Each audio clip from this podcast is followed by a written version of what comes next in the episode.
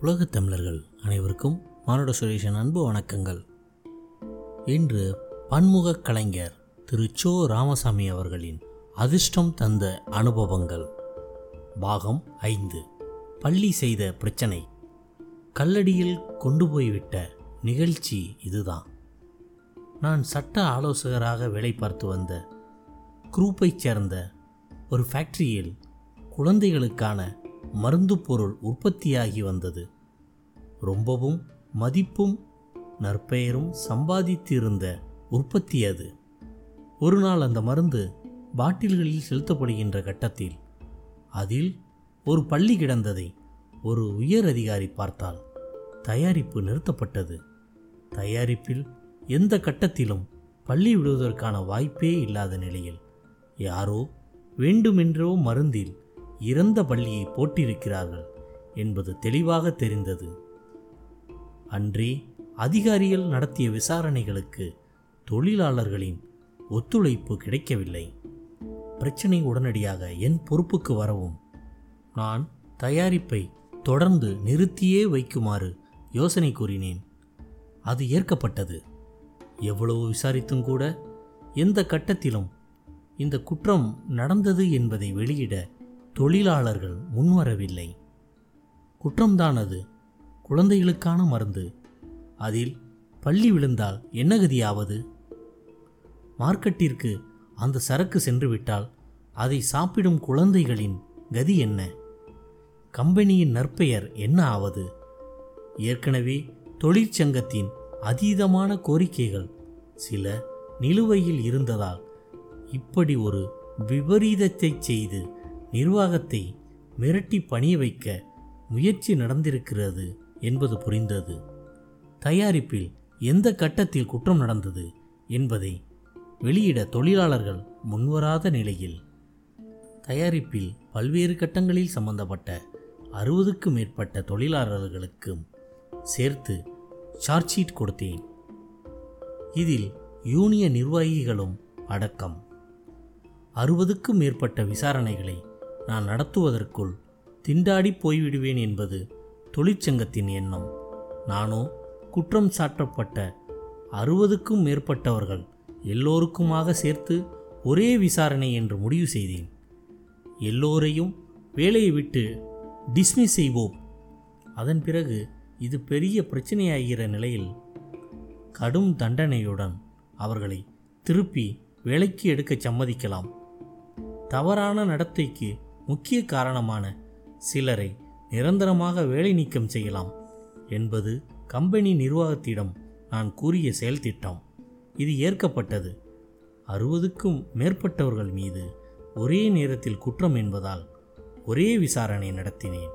இதில் இந்த மாதிரி விசாரணை அதுவரை இங்கே நடந்திராததால் ஒரு அரசாங்க தொழில்துறை அதிகாரியும் அதில் பார்வையாளராக அழைத்திருந்தேன். முதலில் மறுத்த அவர் நான் எழுத்துப்பூர்வமாக விண்ணப்பம் அளித்தவுடன் வேறு வழியில்லாமல் ஒப்புக்கொண்டு விசாரணைக்கு வந்தார். மருந்தில் பள்ளி போட்ட குற்றம் நடந்தது என்பது கண்கூடு. அதை செய்தவர்களுக்கு மற்றவர்கள் உடந்தை என்பதால்தான் அவர்கள் அதை யார் செய்தது என்பதை வெளியே கூற மறந்தனர். ஆக பள்ளியை போட்டது குற்றம். அதை செய்தவர்களை அடையாளம் காட்ட மறுப்பதும் குற்றம். இந்த ரீதியில் விசாரணை முடிந்தது. அத்தனை பேரும் டிஸ்மிஸ் செய்யப்பட்டார்கள். ஸ்ட்ரைக் நடந்தது. ஏற்கனவே முக்கால்வாசி தொழிலாளர்கள் அதாவது தயாரிப்பின் வெவ்வேறு கட்டங்களில் இருந்தவர்கள் டிஸ்மிஸ் ஆனார்கள். பேக்கிங் போன்ற கட்டங்களில் இருந்தவர்கள் மீது நடவடிக்கை இல்லை. டிஸ்மிஸ் ஆகிவிட்டதால் ஸ்ட்ரைக் என்பது வெறும் அராஜக மிரட்டலே என்பது. தெளிவாக தெரிந்தது. தினமும் ஃபேக்டரிக்கு சென்று அதிகாரிகள் உள்ளே நுழைய வழி செய்து டிஸ்மிஸ் ஆன தொழிலாளர்களிடம் நல்ல திட்டு வாங்கினேன். ஸ்ட்ரைக் செய்பவர்கள் ஹேரோ வரை போனார்கள். அதையும் எதிர்கொண்டேன். நானும் அதிகாரிகளும் விடியற்காலையில் ஃபேக்டரிக்குள் போய்விட வேண்டும். இல்லையென்றால் தொழிலாளர்கள் கூட்டம் கூடி விடுவார்கள். உள்ளே போக அனுமதிக்க மாட்டார்கள். இது ஒரு வாரத்திற்கு மேல் நடந்தது. அரசாங்கம் தலையிட மறுத்தது. போலீஸ் வேடிக்கை பார்த்தது. நான் நிர்வாகத்திடம் இப்படியே போனால் இதற்கு ஒரு முடிவு வராது. ஆகையால் நாளை காலையில் யாரும் ஃபேக்ட்ரிக்கு உள்ளே போக வேண்டாம். தொழிலாளர்கள் கூடிய பிறகே போவோம் என்று கூறினேன். மற்றவர்கள் தேங்கியதால் நானே இந்த பொறுப்பை ஏற்றேன். தொழிலாளர்கள் கூடி நிற்க ஃபேக்ட்ரிக்கு உள்ளே போக நான் முனைய ரகளை நடக்க சொல்லடி கல்லடியாக மாறியது. பெரிய காயம் ஒன்றுமில்லை. ஆனால் போலீசாரை தலையிடச் செய்வதற்கு போதுமான வன்முறை நடந்துவிட்டது. எனக்கு திருப்தி. போலீஸ் தடியடி நடத்தி தொழிலாளர்களை கிடைத்தனர். ஃபேக்டரிக்கு போலீஸ் காவல் உடனே கிட்டியது. இனியும் சும்மா இருக்க முடியாது என்ற நிலையில் தொழில்துறை கமிஷனர் குறுக்கிட்டார்.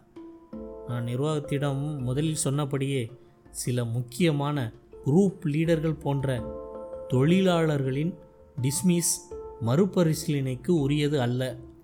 மற்றவர்கள் மன்னிப்பு கேட்டு இத்தனை வருடம் சர்வீஸ் போட்ட பயனை இழந்து புதிதாக வேலைக்கு வருபவர்கள் என்ற நிலையில் பணியில் சேர தயார் என்றால் அவர்களுடைய மனுக்கள் பரிசீலனை செய்யப்படும் என்று நான் வாதாடினேன். நடந்த குற்றத்தின் தன்மை காரணமாக என்னுடைய பிடிவாதம் எடுபடும் என்ற நம்பிக்கை வீண் போகவில்லை. இதே அடிப்படையில் தீர்வு ஏற்பட்டது. அந்த ஃபேக்டரியில் அதிலிருந்து இன்று வரை வேறு பெரிய குற்றங்கள் நடக்கவில்லை. ஸ்ட்ரைக் நடக்கவில்லை. இதன் முடிவில் ஒரு வினோதம் நடந்தது. முதலிலிருந்து இறுதி வரை பல சிக்கல்களை சந்தித்து நான் கண்ட இந்த தீர்வுக்கு வேறு ஒருவர் உரிமை கொண்டாடினார். எப்படி செய்தேன் பார்? என்று எல்லோரிடமும் என் முன்னிலையில் அவர் கூற நான் வாயடைத்து நின்றேன். இல்லை என்று நான் மறுத்து கூற முடியாத நிலை. அதன் பிறகு ஜெனரல் மேனேஜர் திரு ரமணி என்னிடம் நடந்தது முழுவதும் எனக்கு தெரியும். மற்றவர்களுக்கும் தெரியும். அதைவிட முக்கியம் உனக்கு தெரியும். அந்த திருப்திதான் உனக்கு முக்கியமாக இருக்க வேண்டும். இப்படி நாலு பேர் எதிரில் வேறொருவர் தன்னுடைய சாதனையாக இதை பறைசாற்றுகிறாரே என்ற கவலை உன் மனதில் வந்தால் அந்த எண்ணத்தை துடைத்து எறிந்துவிடு. ஒரு பெரிய நிர்வாகத்தில் இதெல்லாம் சகஜம். தவிர பிரச்சனை என்று வந்தால் அவரே உன்னிடம்தான் வருவார். அது அவருக்கும் தெரியும். அதுதான் உன்னுடைய வெற்றி என்று சொன்னார். இந்த மாதிரி அனுபவங்கள் எனக்கு பலமுறை ஏற்பட்டிருக்கின்றன. நான் ஒன்று செய்ய அதன் பயன் வேறு ஒருவருக்கு போவது என்பது எனக்கு சர்வ சாதாரணமான விஷயமாகிவிட்டது. இது ரொம்பவும் நியாயமே. ஏனென்றால் மற்றவர்கள் செய்த தவறுகள் அல்லது காட்டிய தயக்கங்கள் எனக்கு பாராட்டுகளையும் வெற்றிகளையும் சேர்த்திருக்கின்றன. சொல்லப்போனால் நான் அடைந்த ஒவ்வொரு வெற்றிக்கும் அல்லது பெற்ற ஒவ்வொரு பாராட்டுக்கும் காரணம் என்னுடைய திறமைகள் அல்ல. மற்றவர்களின் தயக்கம் அல்லது தவறு இவைதான் என் சக்கரத்தை ஓட்டிக்கொண்டிருக்கின்றன. மேலே விவரிக்கப்பட்ட ஃபேக்டரி நிகழ்ச்சிகளில் ஒரு விஷயம் கவனிக்கத்தக்கது. நிர்வாகங்கள் செயல்படும் வகைக்கு ஒரு அடிப்படை அணுகுமுறை அவசியம். நியாயமான கோரிக்கை விட்டு கொடுக்கத்தான் வேண்டும் என்றால் முதலிலேயே எடுத்த எடுப்பிலேயே அதை செய்ய தயாராகிவிட வேண்டும். நியாயமற்ற கோரிக்கை. விட்டு கொடுக்கக்கூடாது என்றால் இறுதி வரை அதே உறுதியுடன் இருக்க வேண்டும். இரண்டும் கெட்டானாக செயல்பட்டால் தீர்வு கோரிக்கையின் தன்மையை பொறுத்து அமையாமல் வன்முறையின் அளவை பொறுத்து அமைந்துவிடும். இது தொழிற்சங்க மிரட்டலைத்தான் வளர்க்கும். நான் பணி செய்த நிர்வாகம் இந்த தவறை செய்யவில்லை. இந்த மாதிரி சிக்கல்கள் பிரச்சனைகள் பல வந்தன. நல்ல வேளையாக எதிலும் தோற்கவில்லை. நியாயம் சட்டப்படி வெல்வதற்கு நான் கையாண்ட வழிமுறைகளில் தந்திரங்களும் அடங்கும். ஆனால் அவற்றில் சட்ட ரீதியாக தவறு காண முடியாது. இம்மாதிரி சிக்கல்கள் எனக்கு எந்த பிரச்சனையையும் ஏற்படுத்தவில்லை. ஆனால் பிரச்சனையாக மாறிய நிகழ்ச்சி வேறு ஒன்று உண்டு. அது என் பணிக்கு சம்பந்தமில்லாதது. திரு காமராஜர் அவர்கள் சம்பந்தப்பட்டது. அவரிடம் நான் காட்டிய அதிக பிரசங்கித்தனம். கம்பெனியிலும் சரி வீட்டிலும் சரி பெரிய பிரச்சனையாகிவிட்டது. இந்த நிகழ்ச்சிக்கு காரணம் நாடக மேடை. குறிப்பாக சொல்வதானால் நான் எழுதிய நாடகம். அதில் காமராஜர் அவர்களுக்கும் எனக்கும் இடையே நடந்த வாக்குவாதம்தான் பெரிய வம்பாகிவிட்டது.